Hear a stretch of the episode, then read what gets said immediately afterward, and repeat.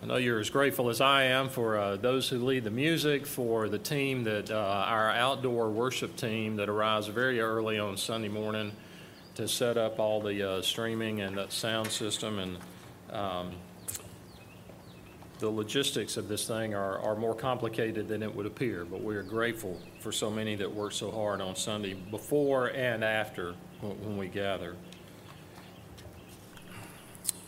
1 Kings chapter 16, if you have a Bible or, or can uh, uh, look at one, I guess I should say if you'll take your telephone and read along with me. 1 Kings chapter uh, 16 is a description of the kings of, of Israel. I'm going to tell you a little bit about how that came to be, uh, leading up to the time when Elijah, the great prophet from the Old Testament, Elijah, who appeared with Moses on the Mount of Transfiguration to Jesus, this, uh, what I want to do is explain to you the context of which uh, Elijah shows up in chapter 17. But chapter 16, in describing a whole long line of these wicked kings, uh, comes to the king named uh, Ahab. And it says in verse 29 of 1 Kings 16 In the 38th year of Asa, king of Judah, Ahab the son of Omri began to reign over Israel. And Ahab the son of Omri reigned over Israel in Samaria 22 years. And Ahab the son of Omri did evil in the sight of the Lord more than all who were before him.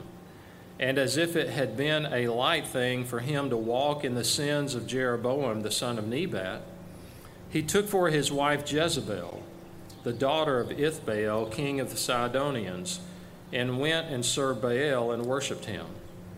He erected an altar for Baal in the house of Baal, which he built in Samaria. And Ahab made an Asherah. Ahab did more to provoke the Lord, the God of Israel, to anger than all the kings of Israel who were before him. In his days, Hiel of Bethel built Jericho. He laid its foundations at the cost of Abiram, his firstborn, and set up its gates at the cost of his youngest son, Segub according to the word of the Lord which he spoke by Joshua the son of Nun. Now Elijah the Tishbite of Tishbe in Gilead said to Ahab, As the Lord the God of Israel lives, before whom I stand, there shall be neither dew nor rain these years except by my word. So ends the reading of God's word. Let's pray together. Father, you tell us that your word is profitable for teaching and for reproof and for correction and for training in righteousness. You tell us we do not live by bread alone, but by every word that proceeds from your mouth. So we need nourishment, Lord, and we ask that you would feed us now from your word. In Jesus' name, amen. For many of us, perhaps it feels like we're living uh, with the daily looming shadows of international and national events and forces just beyond our control.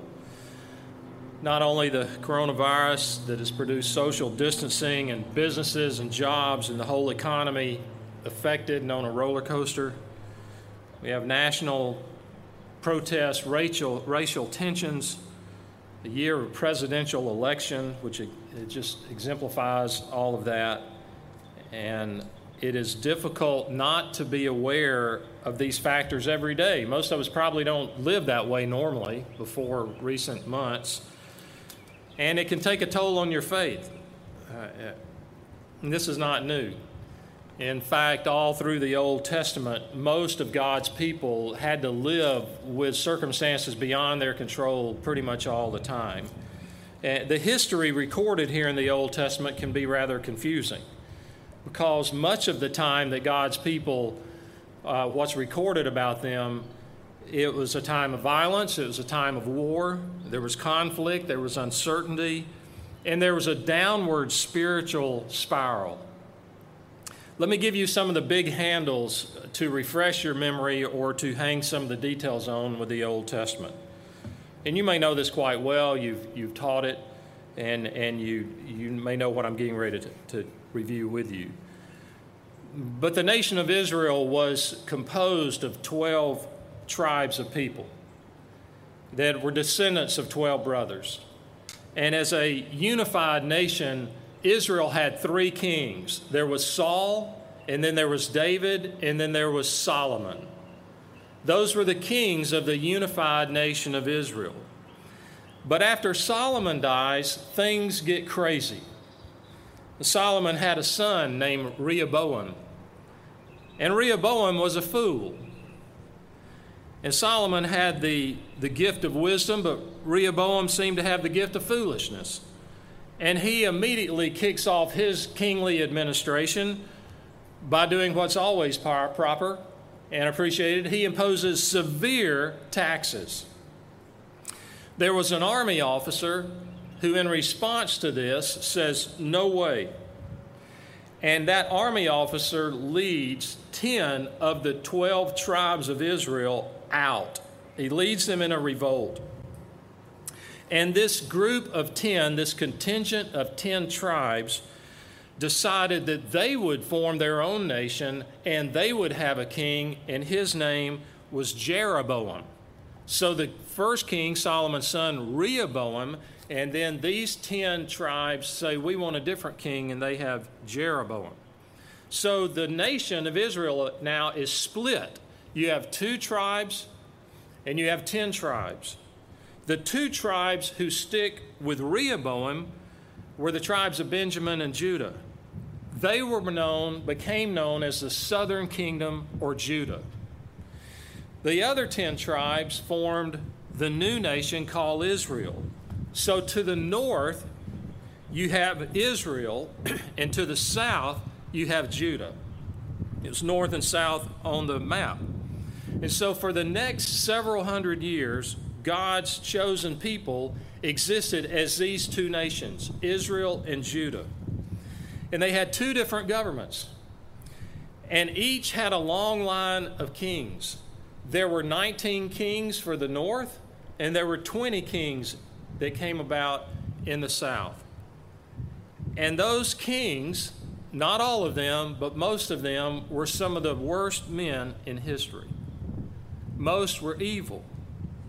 And a brief survey of the northern kings leading up to when Elijah shows up will tells us what Elijah was up against in serving him. Let me tell you about some of the kings that the northern kingdom, I mean, that, that the northern kingdom had had leading up to when Elijah comes. First, there was Jeroboam. He became the first king of the new northern nation of Israel. He was an evil man, and he led God's people into idolatry. 1 Kings chapter 13 said he made priests for the high places, again from among the people. So his reign was recorded and looked back on, and the things that stood out were murder, deception, and religious perversion. That was Jeroboam. Jeroboam was followed by Nadab, that was his son. He continued in the same idolatry as his father. He was murdered after being king for just two years. And the man who murdered him became the next king, and his name was Baasha. And he was a paranoid mass murderer. He not only murdered his father, he, he murdered many others. And so he reigned for 24 years, and it was a reign of evil. After him came Elah. That was his son, Baasha's son, Elah.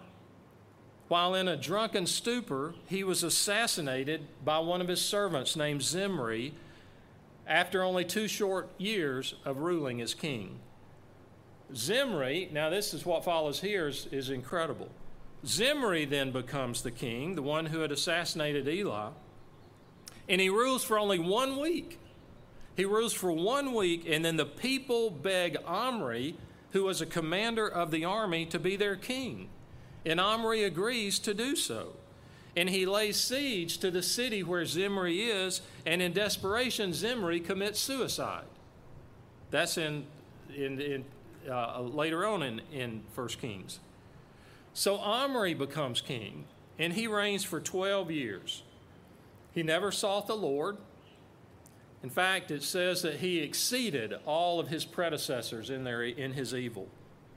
So, this line of kings that I've just told you about had ruled for about 60 years bloodshed, murder, idolatry, and I imagine there were people thinking, wow, it cannot get any worse. But they were wrong. And it was about to get worse when Omri's son became king, and Omri's son was named Ahab. Ahab has a very unique distinction in the record of the kings. 1 Kings 16, what we read, said, And Ahab, the son of Omri, did evil in the sight of the Lord more than all who were before him. Ahab did more to provoke the Lord God of Israel to anger than all the kings of Israel who were before him. So Ahab not only followed in the footsteps of his evil father, King Omri, he exceeded him in his wickedness, and he ruled for 22 years. Now, Ahab by himself would have been bad news. But what made it worse was his wife, Jezebel. How did Ahab come to be married to such a woman? Well, money. His father Omri, when he was king, wanted a diplomatic alliance with the nation to the north, a pagan nation. Uh, the city of Tyre of the Sidons, the Sidonians. And their king was named Ethbaal. And the princess was Jezebel. And so Omri wanted protection. He wanted commercial interest and he wanted protection to the north.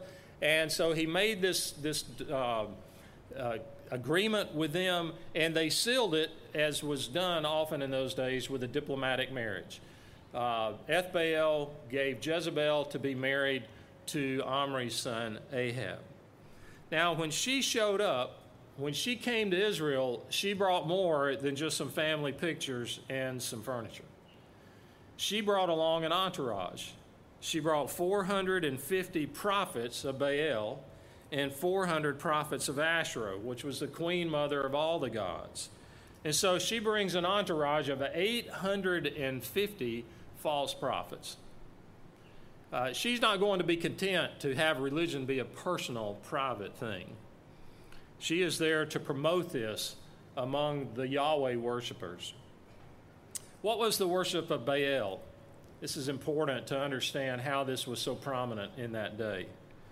Baal was worshiped in those days under a variety of names, and, and there were many variations. But in archaeology, Baal was depicted as the deity, the nature deity, whose primary function was to control weather and fertility.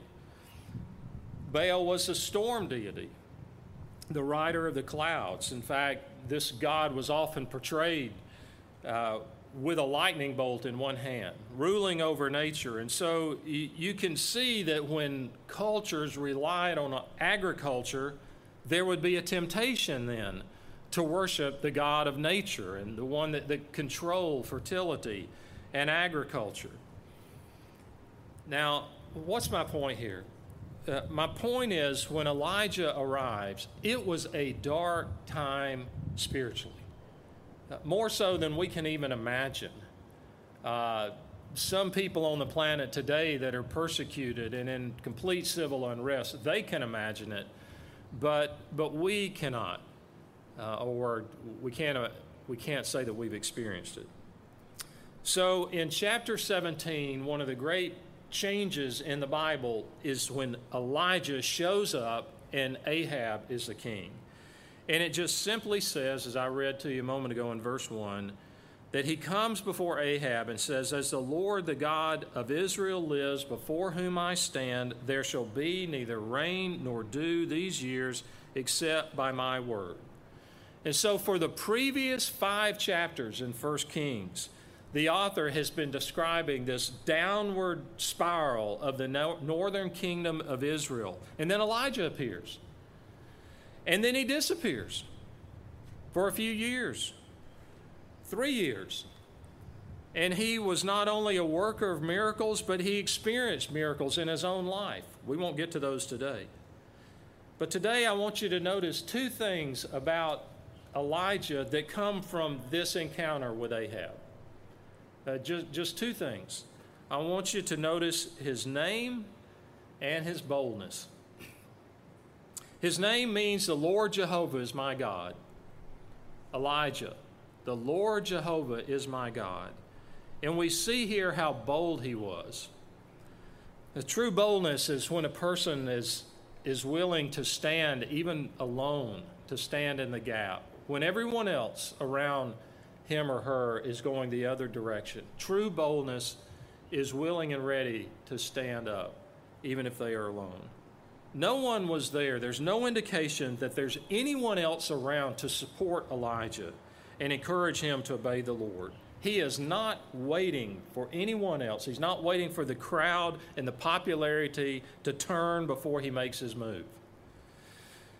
And what might he face before going uh, before the king and saying this? Obviously, certain death, torture, imprisonment, complete loss of freedom. We have no indication he's given the outcome before he goes. So he's risking his life to make such a pronouncement in the face of the king who had complete power over all of his subjects. But what made him bold? And these are things that apply to us. It's not a special giftedness it's not something that was so highly unusual. All of these can apply to us as well. He was bold, first of all, because he knew God's commands. He knew God's law. He knew that God had said, You shall have no other gods before me. There was no question whether Baal worship was wrong. There was no doubt in his mind that what was being promoted by Jezebel and Ahab was wrong and sinful. He knew God has spoken. There was no need to pray about whether should we go in this direction or not.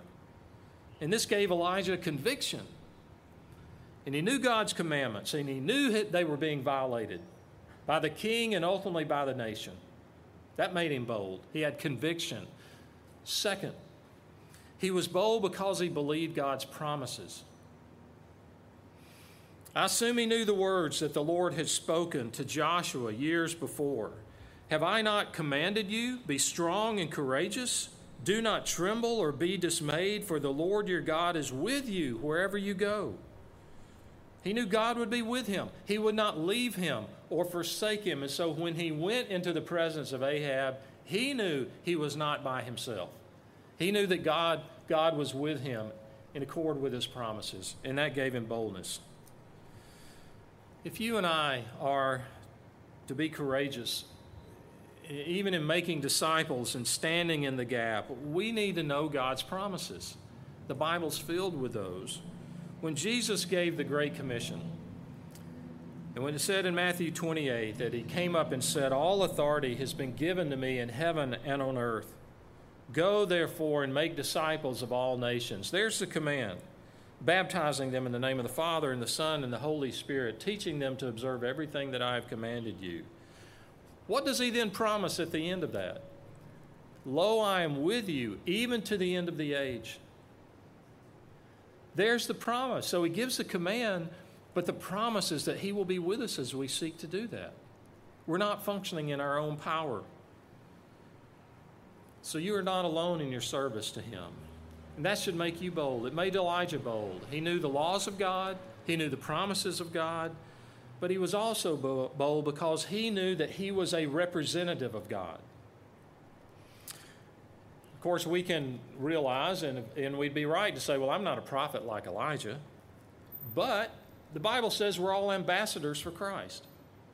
As his followers, 2 Corinthians 5 says, Therefore, we are ambassadors for Christ, God making his appeal through us. We implore you on behalf of God be reconciled. On behalf of Christ, be reconciled to God. And so you, believer, are his representative. And that can give you boldness when you're fearful.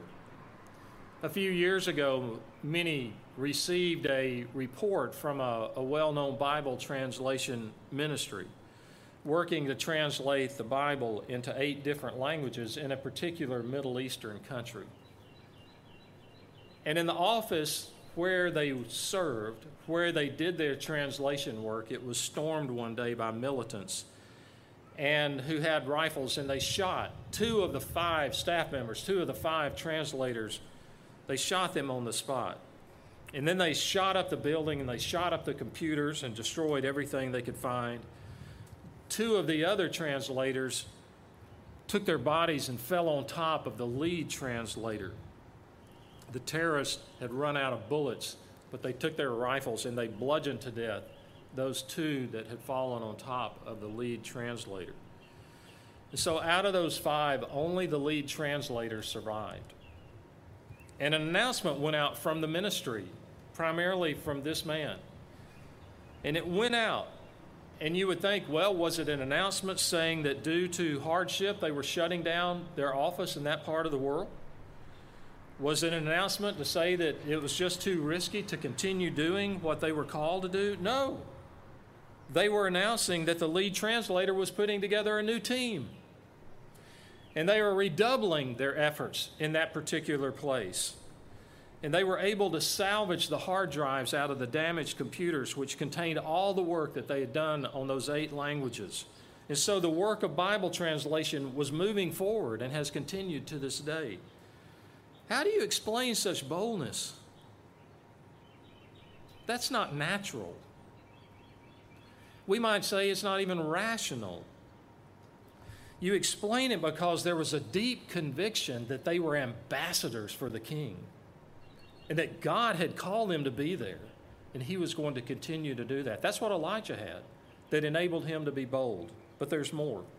Elijah was also bold because he knew and used the resources that were available to him. And those are the same resources we have. And first is prayer. We know he prayed because in the book of James, Elijah is referenced. And Elijah is held up as an example of prayer. In James, it seems as though he played a part in the particular work. James gives credit to the fact that the rain did not come except by Elijah's prayers. In James 5, it says, The prayer of a righteous person has great power. Elijah was a man with a nature like ours, and he prayed fervently that it might not rain, and for three years and six months it did not rain on the earth. Then he prayed again, and heaven gave rain, and the earth bore fruit.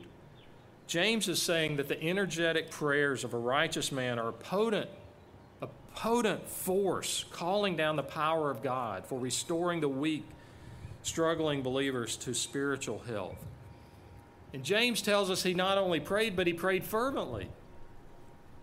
It meant he was serious about it. It was important to him. He continued in it. He was intense. He gave his strength and energy to his prayers. Are your prayers earnest? You say, well, how do I know? Well, this won't be true for everything, but are there things that you prayed for for weeks, months, years, maybe even decades?